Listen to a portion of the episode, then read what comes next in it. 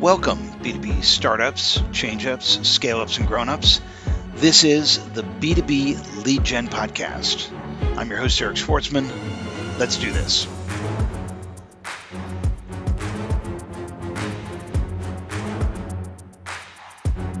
Roderick Jefferson, thank you so much for taking the time to speak with us. Eric, my pleasure. I really appreciate it. Let's let's start with just a basic overview, you know, elevated uh, explanation from a high level. What is sales enablement? Sure. That's, first of all, a great place to start. And, you know, to us, sales enablement, and interestingly enough, I believe that if you ask ten people, you'll probably get twelve answers. So I'll give you the answer that we use when our clients and prospects ask. And it's really about breaking the complexity of the sales selling motion as well as the customer buyer journey into practical ideas through scalable and repeatable practices that will then lead to increased revenue. So at the end of the day, net net, it's really about helping sales teams get in the right conversation, the right way, and humanizing that. What's hard about it? What are the biggest challenges companies that want to do that face? Well, I think there are a number of challenges. One is, first and foremost, the thing that we just did. That's understanding what sales enablement is. The second piece is understanding what sales enablement is not. We are not I T, and I don't mean that disrespectfully at all because they've saved my career a number of times. But we're not the break, the fixers of broken things. We really have to be a partner with sales, sales ops, um, marketing, all the lines of business, to make sure that we weave all of these learning experiences into the fabric of the company. Now, I call us the translators of dialects and languages. We've got to be able to speak marketing, product marketing, product management, engineering, and then translate that into sales speak, then take that out to prospects and customers, come back and reverse engineer that to each of the lines of business. Here's a couple examples. So product marketing, we've got the company pitch, and we're out sharing that. And what I'm seeing is we get to slide number eight, starts to get a little fuzzy. What can we do to kind of smooth that out and add a bit of context? Product management, we're hearing the same request over and over. How do we move that up on the release cycle so that we're meeting the needs of our prospects and our customers in a timely manner? H R, we are now shifting in the direction as a company from a competitive perspective, from a landscapes perspective, from a release and, and also our solutions and offerings. We need to start thinking about things like I E P, ideal employee profile, rather than just our employee, excuse me, our ideal client or customer profile. We can't hire the same folks now to get us across the chasm later. Does that make sense, Eric? It sounds to me, I mean, like you're talking about alignment. At the end of the day, it's really that. We are the orchestra masters. Think about music from an orchestral perspective. It's a lot of notes on pages and people and different instruments playing at their own pace and, and level.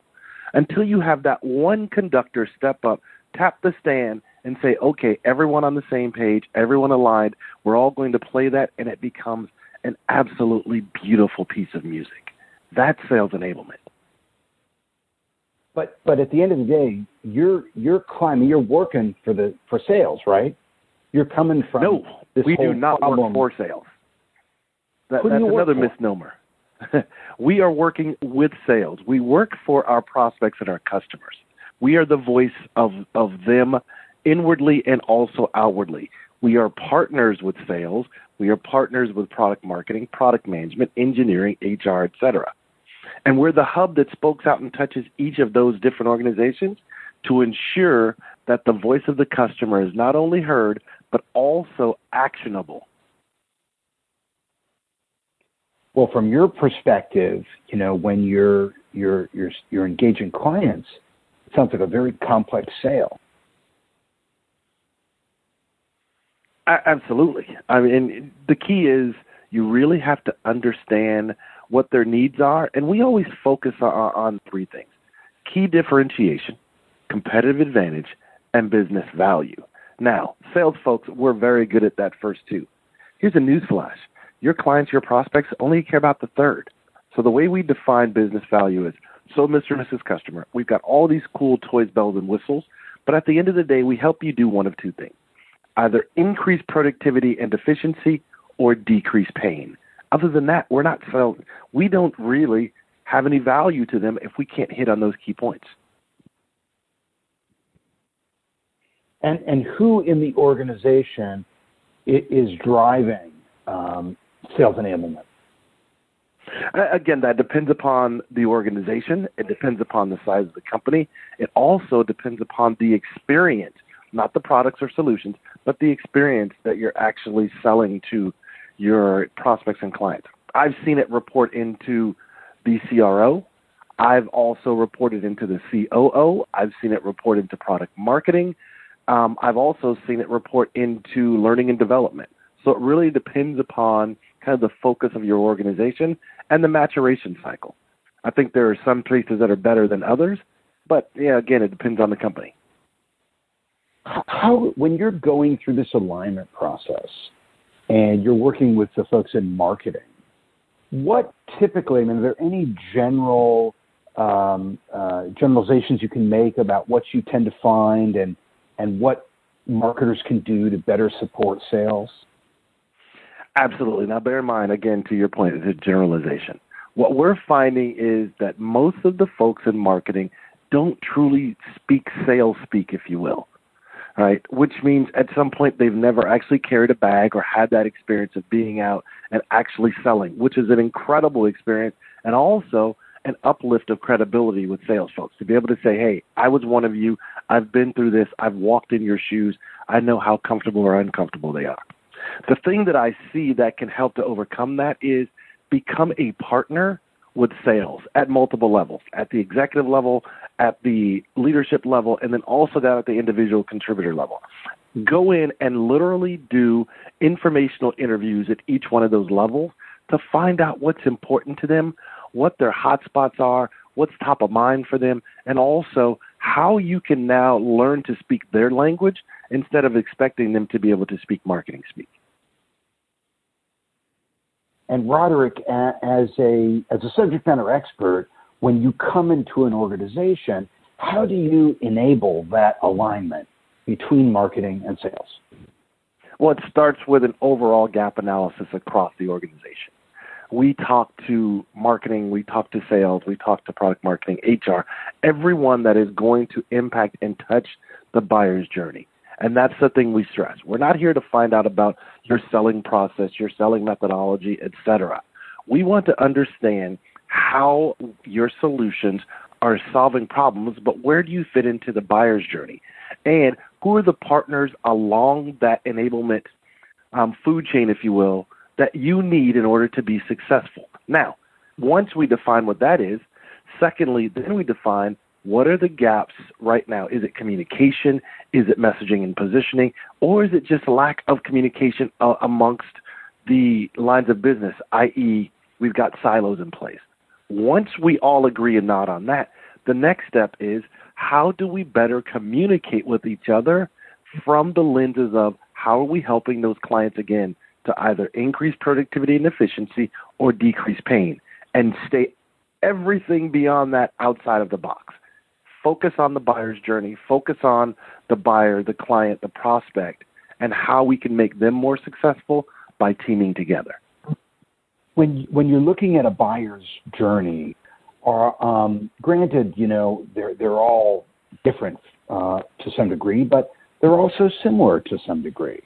What are sort of the similar points on a customer journey that you are looking for when you're evaluating uh, an organization and doing a gap analysis?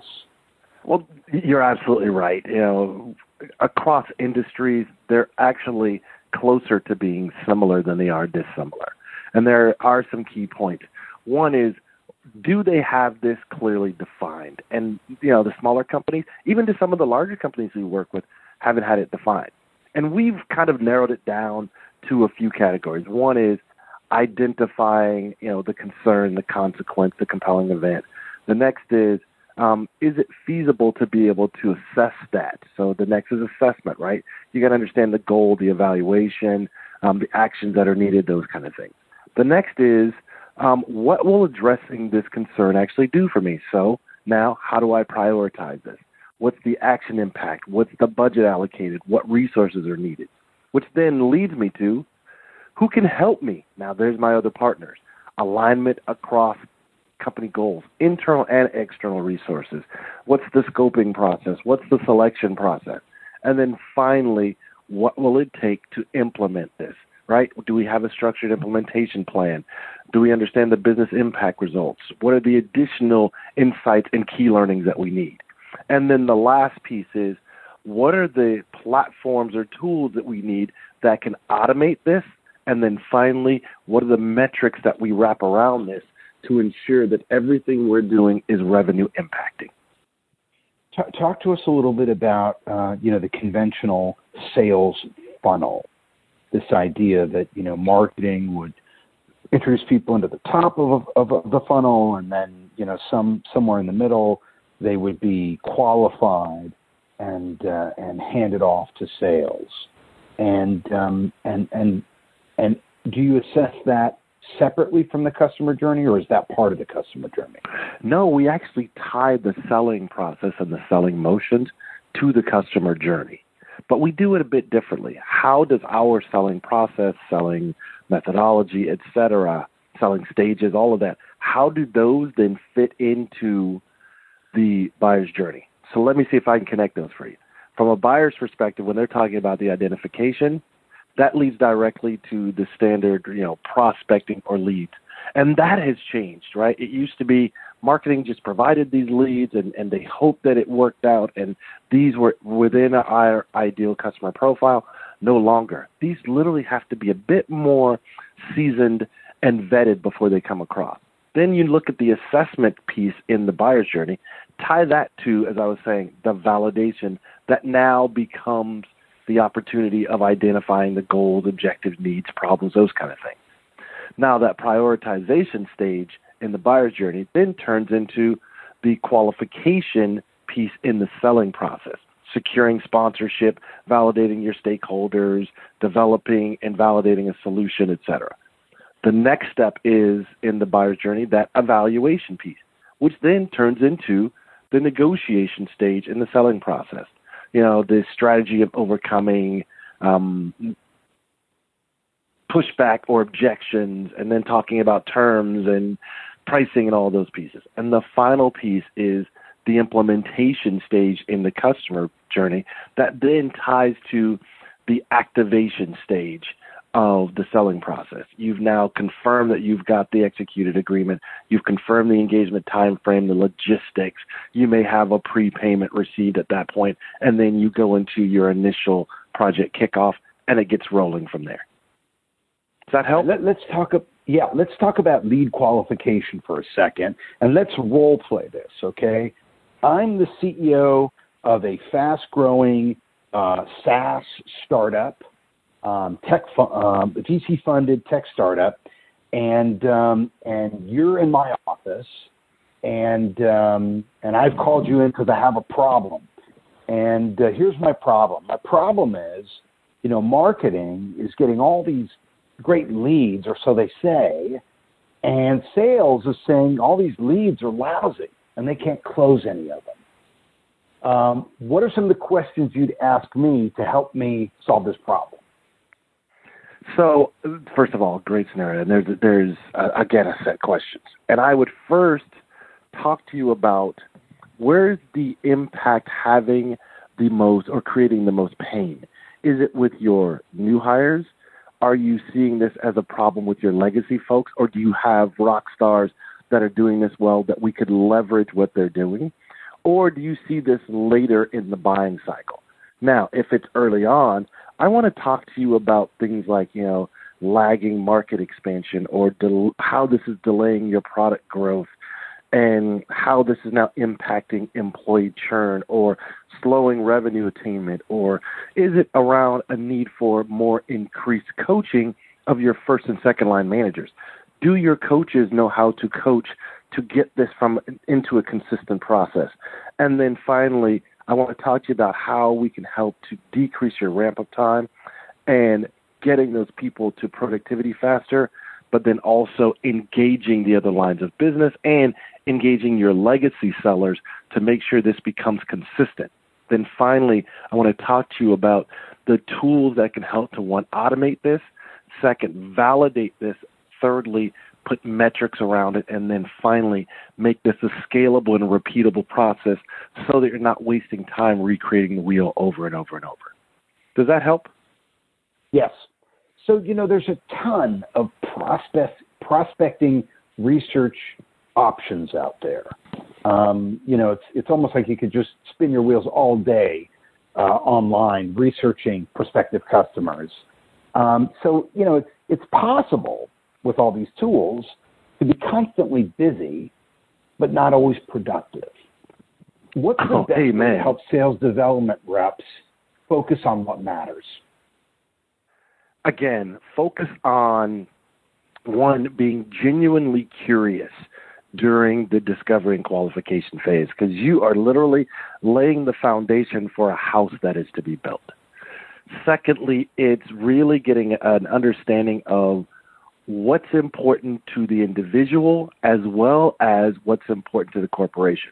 Sometimes what you're talking about could really help them to move their career forward or put them in a spotlight or give them an opportunity to be the go-to subject matter experts. So you've got to understand not just the business need, but what is the personal impact to the individual that you're speaking to. And then thirdly, you have to understand and be able to articulate how you're going to help them either increase productivity and efficiency or decrease the pain that they're experiencing today. And then I think finally, now we start talking about what are the tools that can be used to help you in that process and also to help your prospect during that process.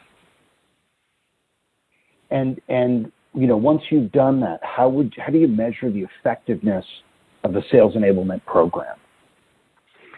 Oh, now that is where things start to get interesting. When you start talking about measurements, there are some standardized measurements that we look at from a sales enablement perspective. And so if we're talking about A E and ramp time, we're looking at things like, you know, accreditation certification percentage completion, average deal size, um, new pipeline created, number of closed deals, what's the product mix if you have multiple products in your bag, what's the quota percentage attainment, what's the time to first close the revenue, and then what's the win rate percentage. If you're talking about at the B D R and S D R level, we're talking about things like, you know, all the activities that are leading to those sales qualified opportunities, the daily, the weekly, the monthly goals, the meeting, the S Q L, the number of calls, all of those pieces all now start to tie into a bow. And it's no longer just about the vanity stats that we used to look at, you know, butts and seats and N P S score and those kind of things. It's really what revenue generating metrics are we able to provide to the organization that will show that we are a partner in generating revenue and moving the needle for our sales folks, getting them more selling time. What about, you know, the issue of retention? You know, Glassdoor found, I think, sixty-eight percent of salespeople are actively looking for their next job.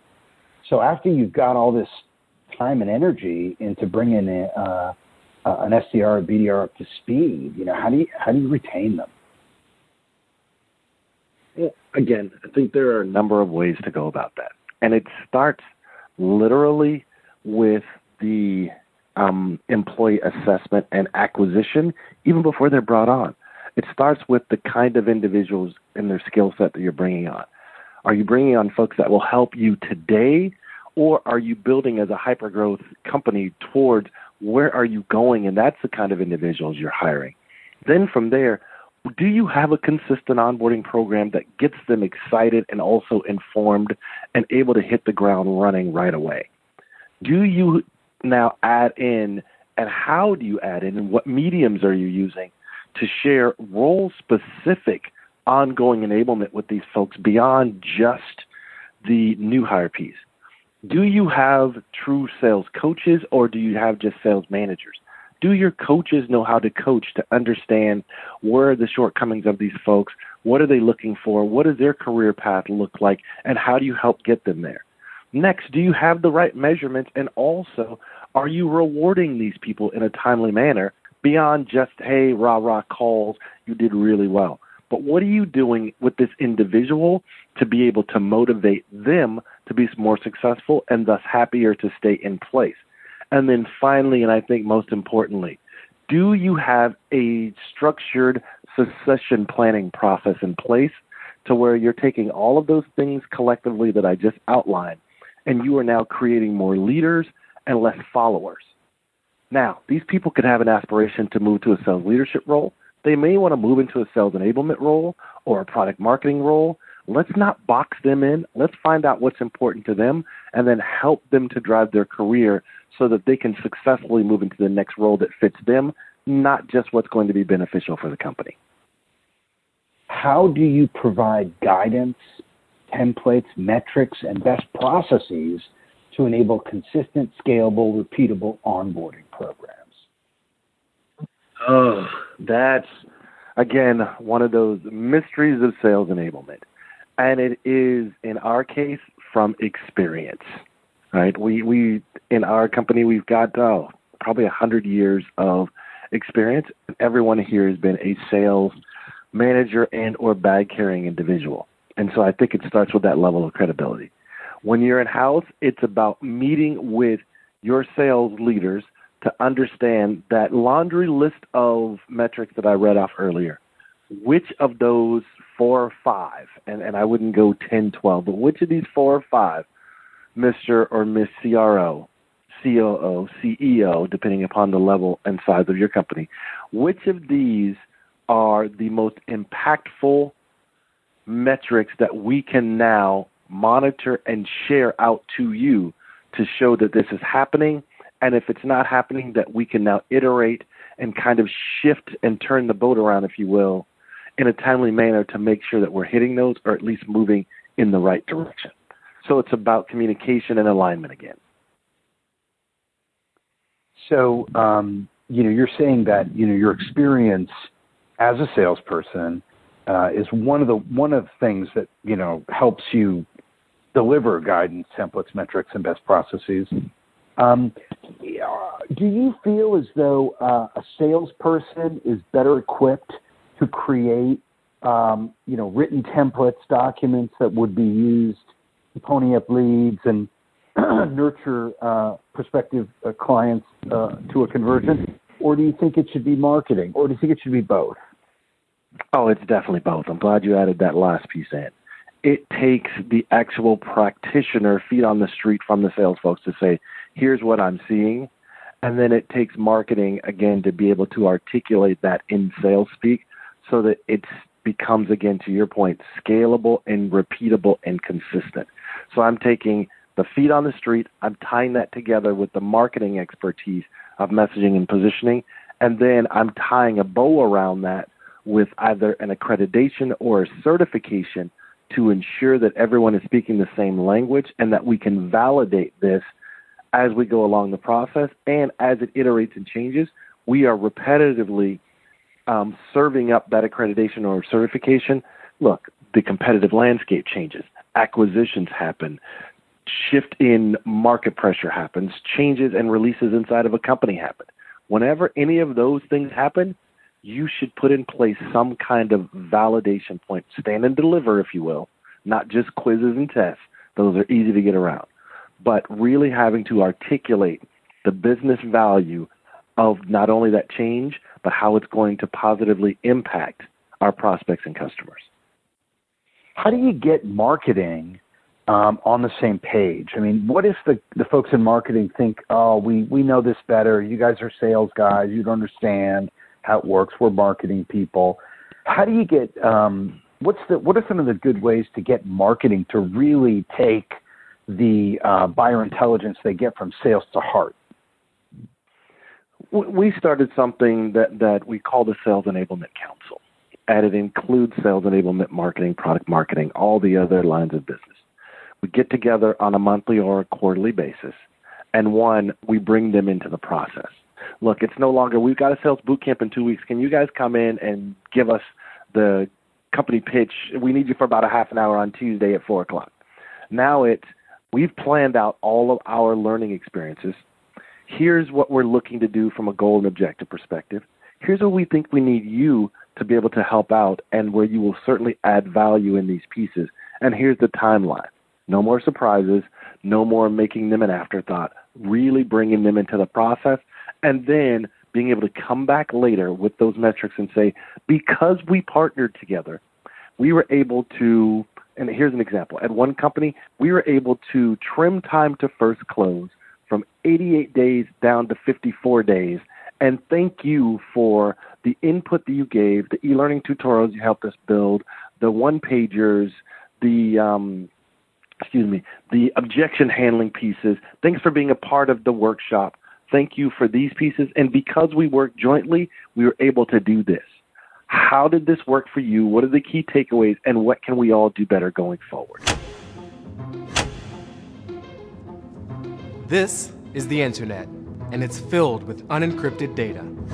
Data that can be targeted by all kinds of eavesdroppers. All I need is Wi-Fi and some software, and I can see everything you're up to. The E F F has been protecting your privacy online for over twenty-five years. And now, their goal is to encrypt the web, the whole thing. Switch every site from insecure H T T P to secure H T T P S. That S makes all the difference. It's for secure. The lock lets you know your session is safe.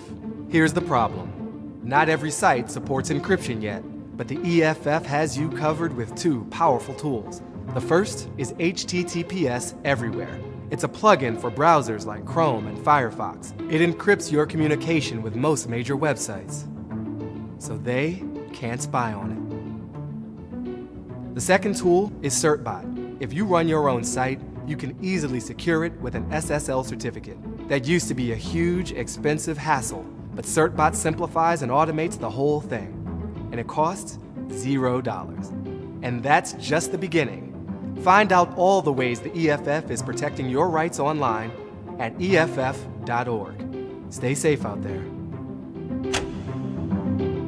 You hear um, more and more in this area, people use the term best processes.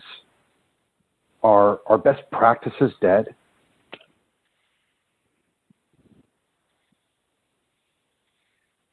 Yeah, that's another one of those thirds, things being tossed around. And, you know, what? I, I'm a firm believer in best practices and best processes, both, because it stops you from having to recreate the wheel. If you've got something that you know works, iterate on it. Make sure that it works in your company, not just because it worked in the last company or it may work in another company that you've worked with, but make sure that it works in your place. And again, make sure that it's all pointing towards revenue-generating metrics. How do you um, how do you provide resource planning, organizational alignment, and tools advisory uh, to build the sales enablement function?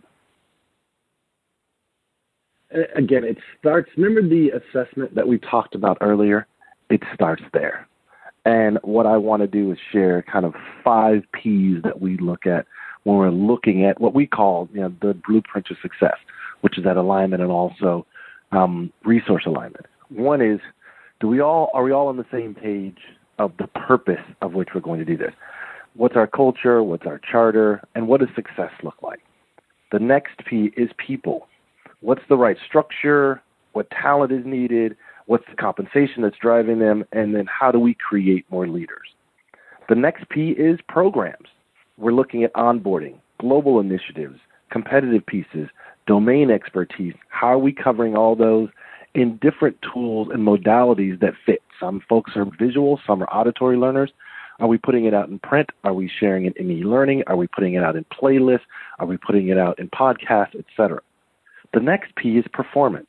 We're talking about from communications, coaching, continuous learning, tools, metrics. How are we gauging those? Are we using them the right way at the right time in the buyer's journey? Do we have the buyer's journey tied to our selling process?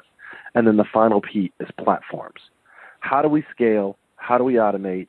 And then what metrics are we communicating that wraps a bow around all of the other pieces of this process? Beautiful. Let's let's wrap it up with a little discussion about about about tech stacks. Because I know when we started, you said, "Hey, I'm not a coder. I don't do that."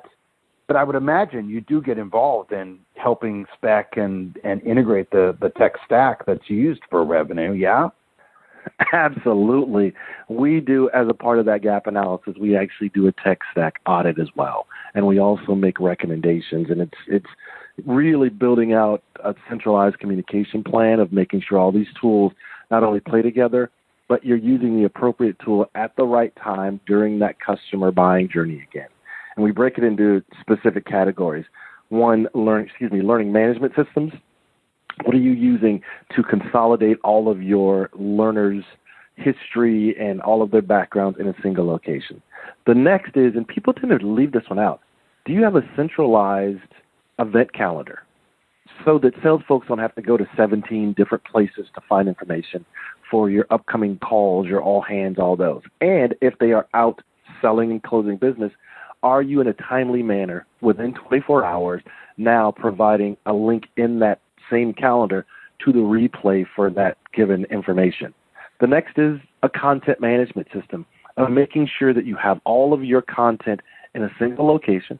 It's being parsed out on a role-specific basis that is getting to the right level at the right time, and that it is being vetted and or that the sales folks have a voice in rating the information so you don't have any dead or useless, archaic information. The next is reinforcement calls, and that can be on things like new releases, upcoming changes, competitive landscape, shifts in the market, those kind of things. The next is coaching tools for the first and second line coaches, teaching and coaching the coaches on how to coach from a proficiency, a methodology perspective as well. And it also ties to the competency model. And the final piece is it's a mobile society. We can't get away from it. It's who we are. We all live by our phones and are connected to them. So we need to have either a podcast library or playlists, as companies like Chorus are doing now, which are great for onboarding as well as coaching as well as reinforcement. And then finally, it all ties together with the certification or accreditation, which validates the learning experience. Does that help? Yeah, you like you like Chorus, huh? Love Chorus. We are a big user. And again, we because it's so multifunctional, we can talk about how to use Chorus in the onboarding process, taking feedback from the legacy sellers and making that and infusing that into the onboarding process, because we're all going to listen to the rock stars that did it best anyways. We also use it from a coaching perspective of being able to, again, validate that learning experience and make sure that we can either accreditate or certify on it, depending upon what level and depth you want to go with it. And then finally, for continuing education, continually sharpening the sword of our legacy sellers so that we're not sending them out to war with a plastic spoon, if you will. Or for the small or medium-sized business that brings you in uh, to help them uh, with self-enablement. Uh, and this company, let's say they have, you know, a C R M, E R P up and running, but they don't have an L M S and they don't have a sales enablement platform and they don't have Chorus. You know, they don't have this sort of modern, evolved tech stack. What order, like how do you structure the uh, implementation of these new extensions uh, and, and minimize disruption? Well, it depends upon where they are in the maturation cycle of the company. Right? Most of the time when we're brought in, it's a hyper-growth company, and they are really focused on onboarding and getting folks up to speed in a quick, concise, and scalable manner. So that's generally where we start. But, frankly, when we do the gap analysis, the output of that gap analysis will help us to determine what direction it, that we're going to go with that given company. So again, sometimes it's about the onboarding piece. Other times, they may be having problems with coaching with their first-line managers. Sometimes it's about um, enhancing the and mastery of skills, things like, you know, discovery qualification, objection handling, executive-level coaching, those kind of pieces. And other times, it may be about how we're going to communicate and share this, what tools are required to get it out the best way at the right time to the sales folks in, again, a role-specific manner. So it's really going to be driven, and that's why everything starts with that initial assessment or gap analysis, because we don't want to guess or, or just kind of shoot in the dark. We want to go and talk across the lines of business at both the leadership level top down, and we also talk and do a survey with the sellers from bottom up, and then we calibrate the two, and we start right in that gap where there is a, a disconnect between the two. In my in my career over the years, you know, I've seen uh, companies implement and change C R Ms. And, um, you know, it, it, it often can be really disruptive, particularly for the salespeople.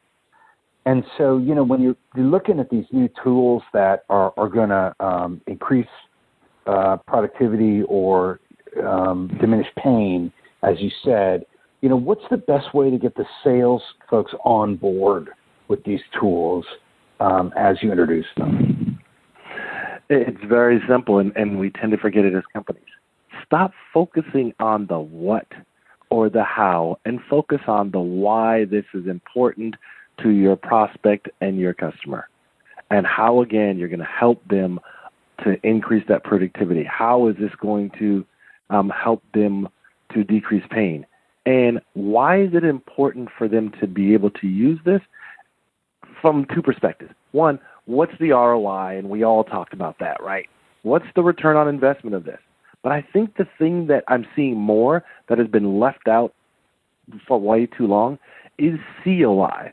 What is the cost of an action if you don't do this? I don't mean just a compelling event, but really how is this going to either negatively impact your company, your culture, your competitive positioning, or your position in the marketplace? What is the cost of inaction? And uh, final question. Thank you so much, uh, uh, Roderick Jefferson, for doing this. Final question. Sure. Where are we headed? What's what's the future? Um, you know, take us take us ten years out. Where are we headed? Um, I think it's going to sound a bit oxymoronic, but machine learning and A I is already starting to play a far bigger um, place in sales enablement, and it's going to continue to grow because it's going to help to automate and also to streamline processes. But something that, that I just put out today on LinkedIn is humanizing the sales process will become even more important than it is today. Sure, I say machine learning and A I on one side, and then on the other side, it's about humanizing, because the old adage that people buy from people has never been more true.